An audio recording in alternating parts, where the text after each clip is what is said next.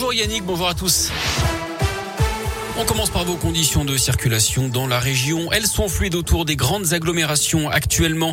Notez cette grève locale en revanche sur les rails dans la Loire. Aujourd'hui, plusieurs TER sont impactés. Les horaires sont adaptés sur les lignes Le Puy, Firmini, Saint-Etienne, Saint-Etienne-Montbrison et Saint-Etienne-Lyon.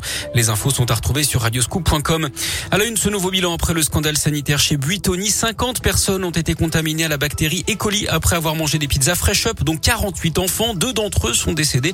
La moitié des enfants malades à moins de 7 ans. Trois cas ont été recensés en Auvergne-Rhône-Alpes, deux en Bourgogne-Franche-Comté. Une enquête est en cours pour 25 autres personnes. La production est à l'arrêt hein, depuis mercredi dans l'usine du Nord qui est concernée. Une inspection avait notamment révélé des manquements en termes d'hygiène, avec notamment la présence de rongeurs dans l'usine.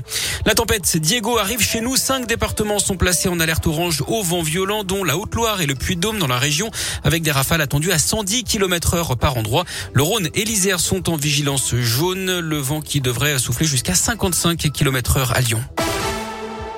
Toujours plus de cas de Covid dans les écoles de l'Académie de Lyon qui inclut également la Loire et l'Ain. 5772 cas confirmés chez les élèves, c'est presque 2000 de plus que la semaine dernière. 483 du côté des personnels enseignants, une centaine de plus en 7 jours. 13 classes au total sont fermées. Grosse frayeur ce matin à Toulouse. Un déséquilibré est entré dans la cathédrale en pleine messe et a déposé un colis au pied de l'hôtel avant de prendre la fuite. La cathédrale a été évacuée, les démineurs ont été dépêchés sur place. 45 minutes plus tard, tout était rentré dans l'ordre. Il n'y a eu aucune victime. Prix alimentaires n'ont jamais été aussi élevés dans le monde. C'est ce que dit ce matin l'Organisation des Nations Unies pour l'alimentation et l'agriculture. En cause évidemment la guerre en Ukraine avec les secteurs des céréales et des huiles végétales particulièrement impactés. Augmentation des prix de 12,6% en mars par rapport à février où un record avait déjà été battu. Des responsables européens sont d'ailleurs attendus à Kiev aujourd'hui, notamment la présidente de la Commission européenne Ursula von der Leyen. L'Union européenne qui a décidé hier un embargo sur le charbon russe et la fermeture des ports européens aux navires russes. Cinquième salve de sanctions à l'encontre de Moscou. La Russie également suspendue hier du Conseil des droits de l'homme des Nations Unies. On ouvre la page au sport de ce journal avec euh, du foot et le coup d'envoi ce soir de la 31e journée de Ligue 1 déplacement de Saint-Etienne à Lorient à 21h sur Prime Vidéo. Match capital hein, dans la course au maintien. Un point seulement sépare les deux équipes. Lorient est 16e, les Verts 18e.